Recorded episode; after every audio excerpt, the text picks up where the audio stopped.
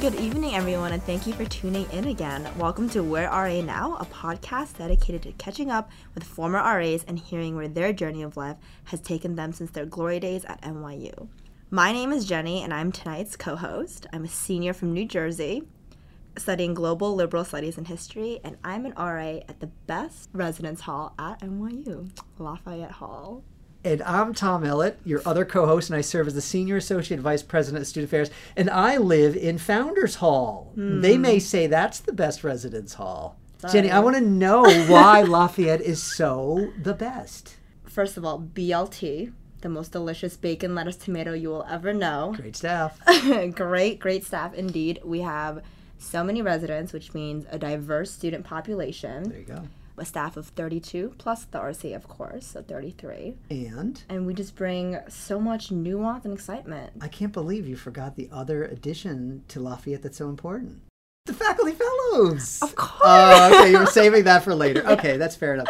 So, Jenny, what do you want to do with this GLS degree that you're getting? That's a good question. I chose to study more of a liberal studies type major because I wanted to have an encompassing view of the world and culture and society and translate that to something more of like toward the business route, but still in the works, Tom. Still in the works. Yeah, that's all. I, and that's a lot of pressure when people ask that, especially a senior. 100%. What are you doing next? What's next? Yeah. So I didn't mean to put pressure on you at all. at all. Where did you study abroad? I went to Paris my first year. So you started there. Yep. How was that transition to New York after being in Paris for a year in a small cohort of first year students coming to big NYU? certainly different. I wouldn't have changed my experience for anything, but I kind of threw myself into Paris, didn't speak French. You knew no French. I watched Ratatouille six times before going to Paris because that's all I knew. You know, and then I eventually learned to live there, speak French, understand the climate, and then when I came back to New York, and I remember I'm from New Jersey, Right. I had somewhat of a culture shock because I wasn't used to the, the city or the U.S. And so the transition was a little difficult. You Mm-hmm. got here, you got involved pretty quickly. Yeah, yeah, made a lot of new friends. That's great. And did you stay close with those students you started out with in Paris? Hundred percent. They are some of my best friends till this day. Great. Well, we're going to have an interesting evening tonight. We have two former RAs Mm-hmm. as guests. Why don't you tell us about them? I'm really excited to introduce our guests, Daniel Barker and Rogelio Placencia. Rogelio served as an RA in Carlyle for Charity Hausdorff and Teresa Grande, and Daniel was in Greenwich Hall for Daniel Choi and Isaac Polanco during the 2007-2009 academic years. So, welcome Daniel and Rogelio, and thank you for joining us on tonight's show. It's a real pleasure having you two both. Thanks for having us. Thank you. Yeah, it's great to be here. How did you two meet? I have a hard time remembering if it was in our scholars group or if it was in our dorm because we were in both the, our freshman year. We lived in Brittany Hall and we were also both MLK scholars. So one of those two things came first. I actually noticed Rogelio in our scholars meeting and then approached him in the the beautiful top floor penthouse study area at Brittany. Yeah, he was making googly eyes at me in the study hall and then came over when we were going down the elevator and said, Hey, I think I know you. Six years of marriage, 12 years together. Yeah.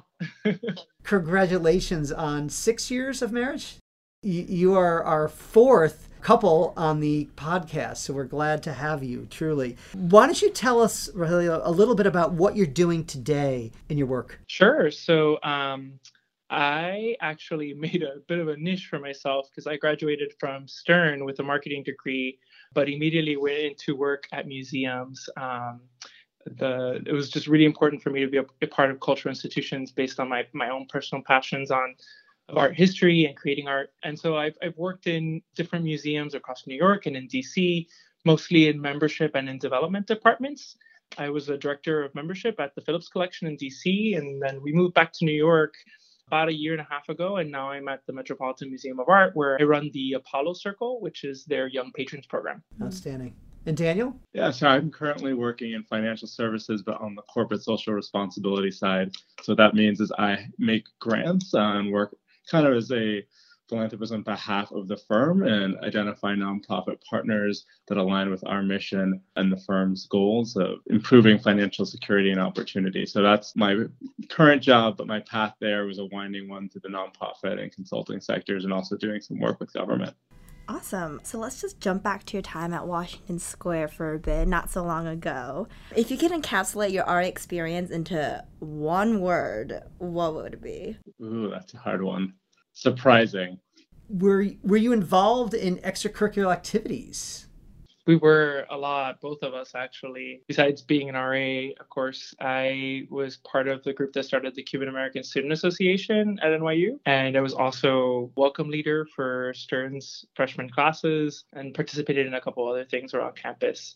Awesome. So, what was it like to work on a staff at NYU? Working on a staff, I actually worked on a few because I had a few part time jobs while I was at NYU. Res Ed was particularly interesting just because it involved so many dynamics working with obviously the what we called I think CDE at the time, our, our leader, but also working with residents and then managing that while working a few other NYU jobs and some, and some other internships and things.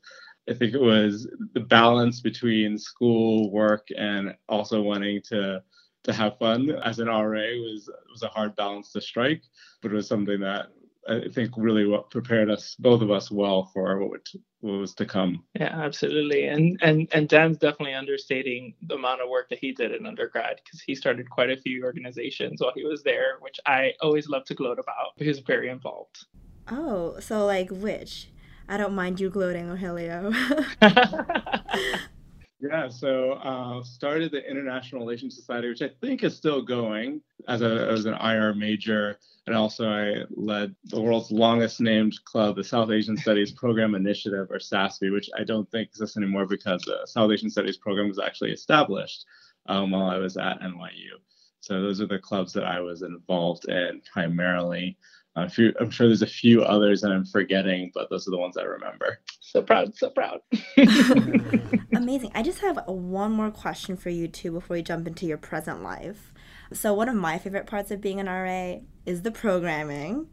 Um, do you remember any of your favorite programs? One of the best ones is kind of a little bit of a boondoggle on my part, but I was able to take a bunch of residents to see Avenue Q, which was still fresh at that point, and it was just a great experience taking residents to see, uh, I guess at the time, an off Broadway show that so accurately reflected the future that was to come, which none of us really realized. yeah, I, I feel like I'm, I'm essentially still doing mm-hmm. exactly mm-hmm. that, like creating programs for people to engage people, right? I, I loved partnering with co-RAs and did a uh, bhangra class once with one of my dear friends, Ria, who was an RA with me at Carlyle. And then we went to one of um, RA's bhangra parties. Those were always the most fun. And then sometimes I would I would rent the projector and play movies on the giant blank wall in my dorm and just have like a potluck. And those were always really fun too. That's great. Dan, a follow up for you in terms of the RA position. You had the opportunity to open a brand new facility. Yeah, it was great. Tell me about that kind of first year Gramercy Green and what it was like opening a building. Well, the first part of it was the RAs getting to see the building. We got to see the building and move in earlier.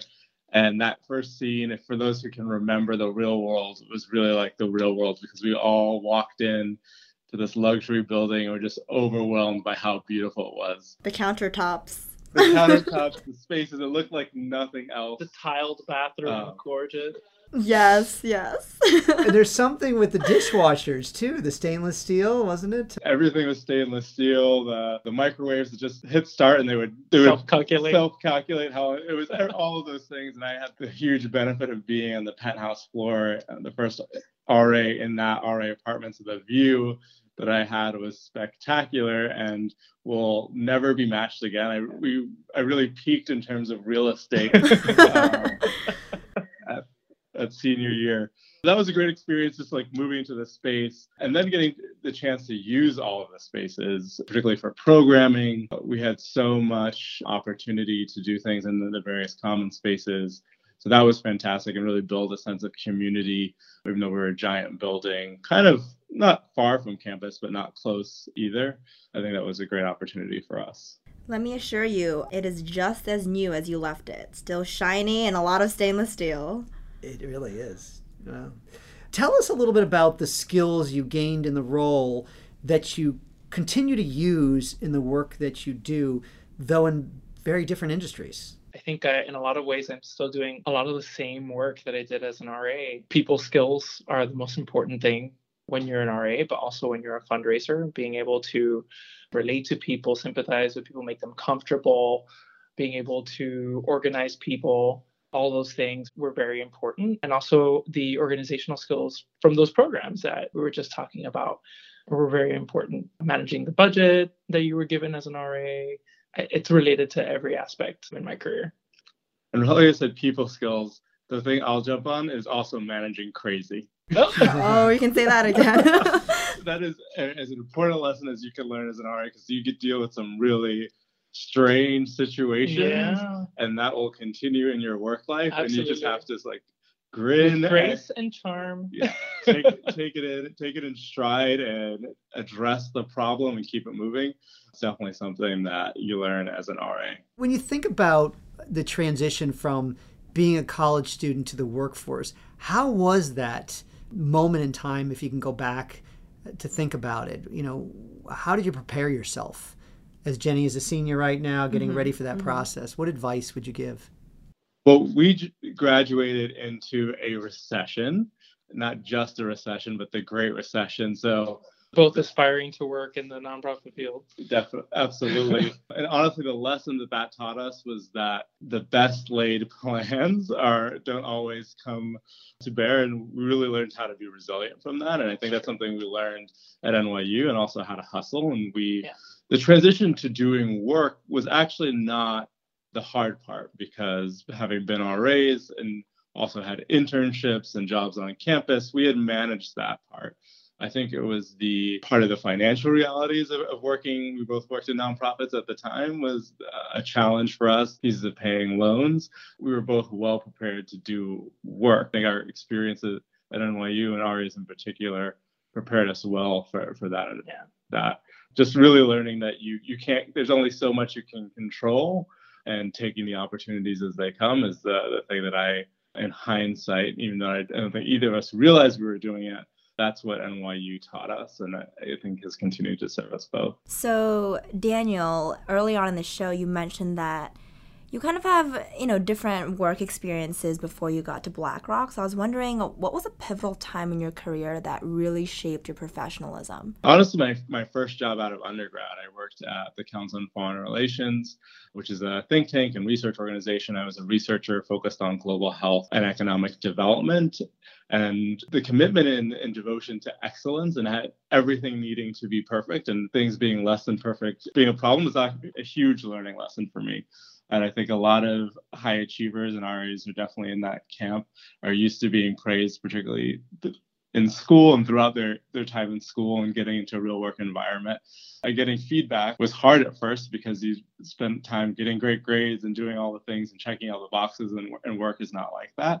So that, that first job and learning that there's a real value on dotting all the I's and crossing all the T's, in addition to actually the content of the work, that proved a real transformation to me. In addition to the fact that where I had was really privileged to work at that kind of institution and got a lot of exposure to some of the, the best and brightest minds in, in, global health and economic development that I wouldn't have in, in a different scenario. Rogelio, you you have to do a lot of asks working in a nonprofit. How do you approach that? I mean, you've talked a little bit about your people skills, but you know that's a hard thing to ask except when you have passion for it and obviously you do but how do you go about that process? Well that's an interesting question. So most of my career has been in membership which is more on the mass mailing mass communication sort of marketing and of development work.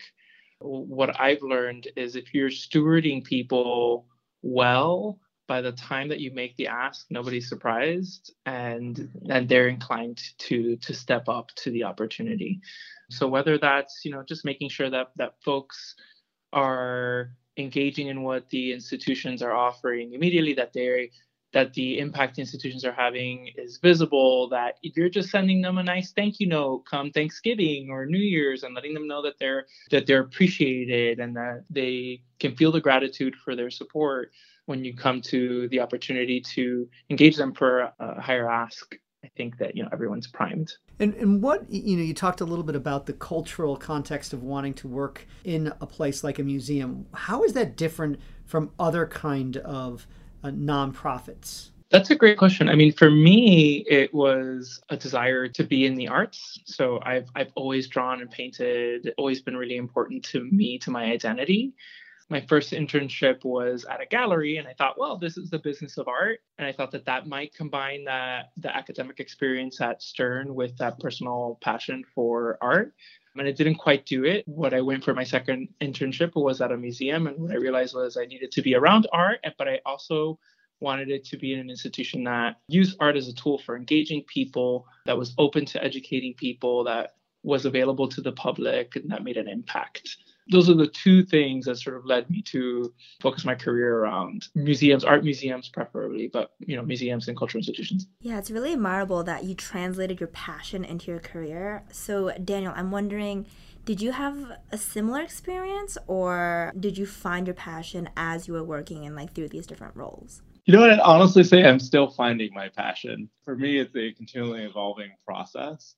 The important things that yeah, I was very curious about research and I was interested in foreign policy broadly, and that's what led me to the Council on Foreign Relations and some of my initial work on global health and economic development, which led to my next job at the Earth Institute, where I was focused on, on global health once again, and then saw a real need in the nonprofit sector for some strategy and management skills and thought maybe I need to go to the private sector to get some of that. So I went to Deloitte and did consulting and then thought how could I apply those skills still in a nonprofit setting, but having some connections to social impact, which led me to BlackRock and the social impact team at BlackRock. And each one of those experiences, I learned what I'm good at, what I'm not really interested in. I did not have the the same exact focus that Rogelio had on a on a particular passion area. He got into an internship at, a, at the Met and knew that's what he wanted to do. I knew that I had a wide range of interests that were kind of geared around international development, but wasn't as focused on how I was going to get there. So I think that's another important lesson that you don't have to have all the answers and you will not have all of the answers when you graduate. but as experiences have come up, I've been able to identify, you know, which pieces of something that I'm really interested in and really what I want to learn next. And that's continually an evolving process for me. I think for both of you, I'd ask the question what are the changing issues facing both your industries today? The role that I've taken at, at the Met focuses on young patrons, right, and developing the community of future leaders for these institutions. And I think writ large, every museum is, has been thinking about the next generation of, of, philanthropists and donors. And it's a, it's a it's a big question. I don't think any any organization has figured it out just yet. There are formulas for engagement, but you know, how do we how do we keep folks? How do we make them passionate? How do we make them a part of the community? And then also, you know, how do you transition people from those young patron groups that focus on their 20s and 30s into the next level of giving. So it's something I've done in other jobs, but now my full focus in this new career, and hopefully we're finding some answers for the Met soon. Yeah, defining my industry as social impact, I think the challenges are really around moving forward, given the range of challenges that exist. How do you make choices and what, how do you best represent whatever your role is in, in social impact? And I think there are a lot of thinking to be done about how uh, each sort of group presents itself, and then really how you choose and make choices about where you want to focus your time, energy, and resources. So, we were wondering are there specific books that you would highly recommend relating to your industry or just favorite personal reads?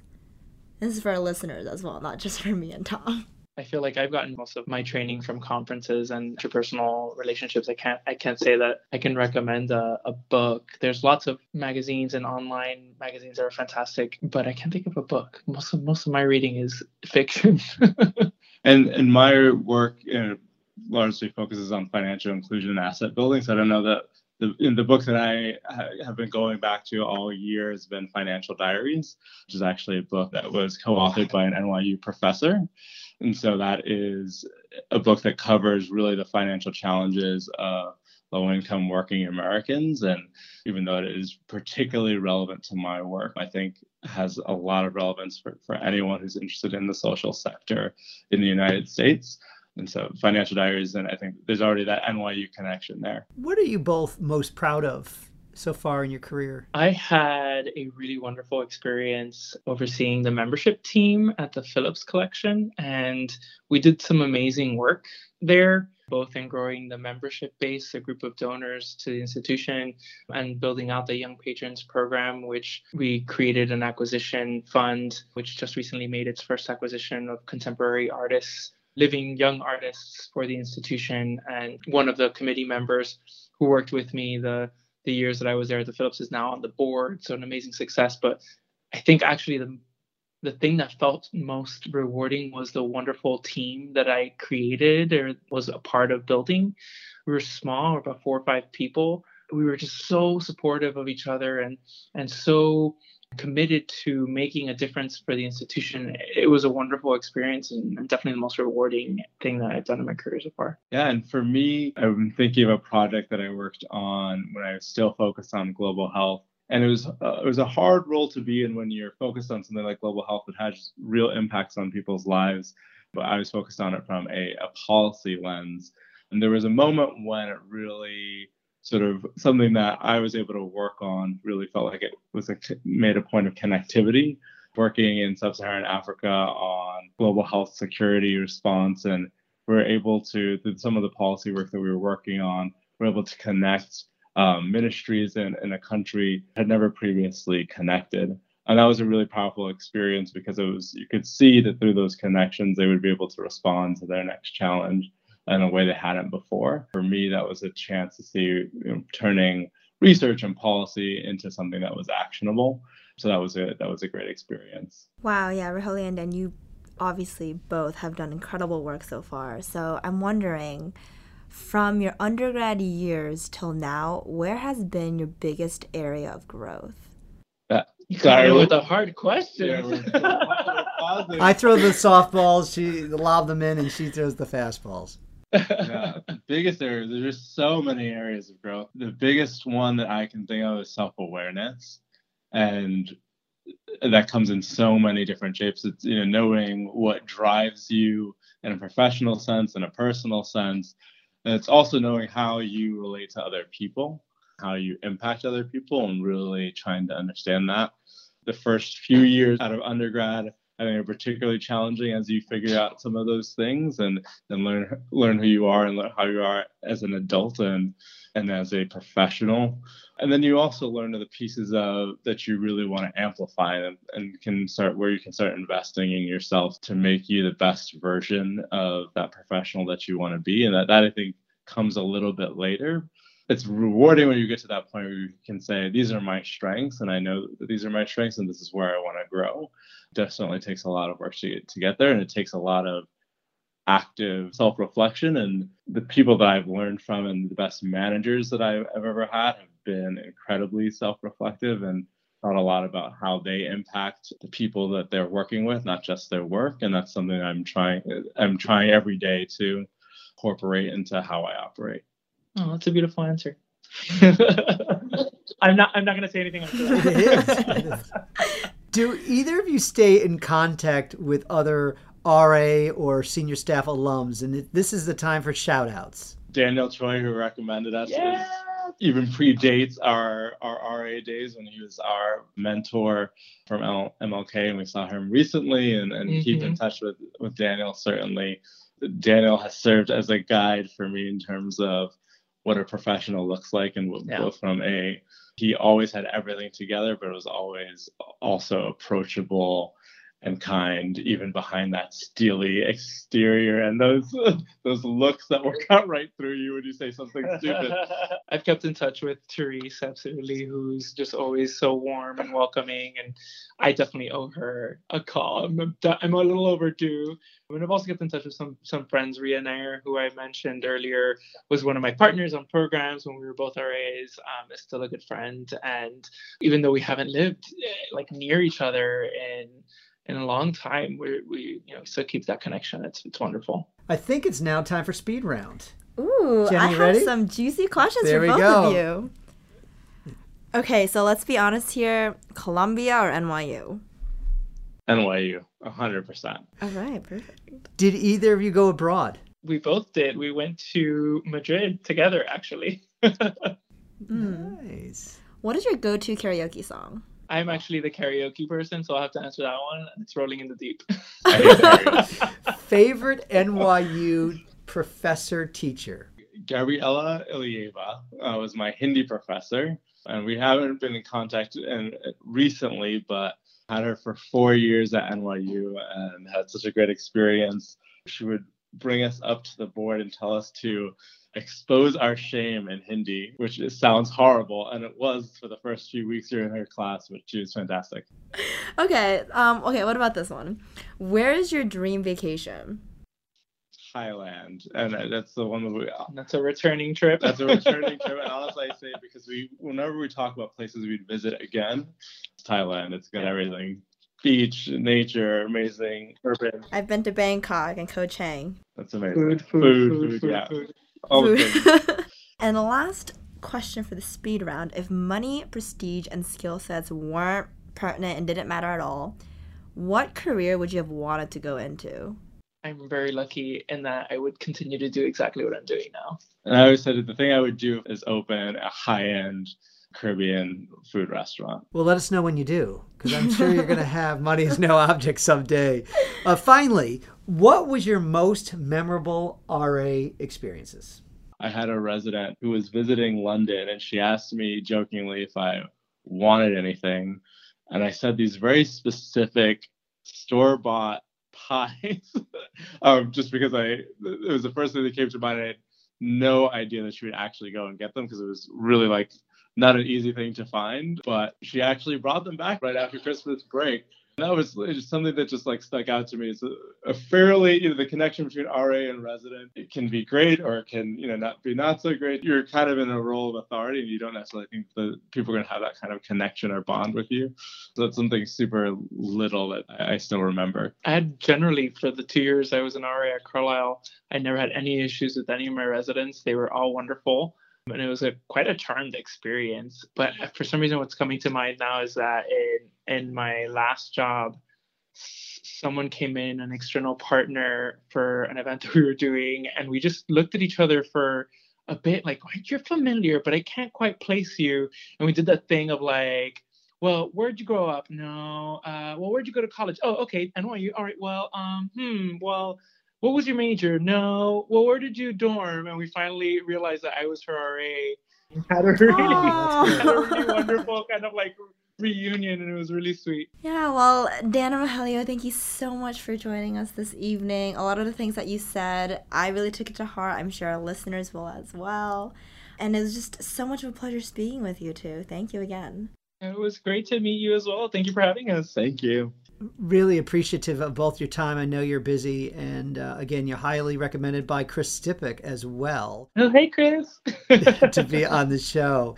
And, and thank you for your time. We are blessed to have alums like you who are giving back your time to help really talk about the journey of life. So thank you. And I want to also give special thanks to my engineer, Juliana Fonseco Alesso, and the current professional staff and alums of NYU who assisted these phenomenal RAs, Dan and Rogelio, in their skill acquisition along the way, such as Charity and Therese and Isaac and Daniel and Chris.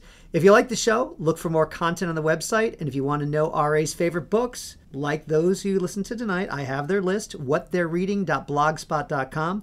Until next time, be the best professional and person you can be as we build communities that help enrich the lives of others.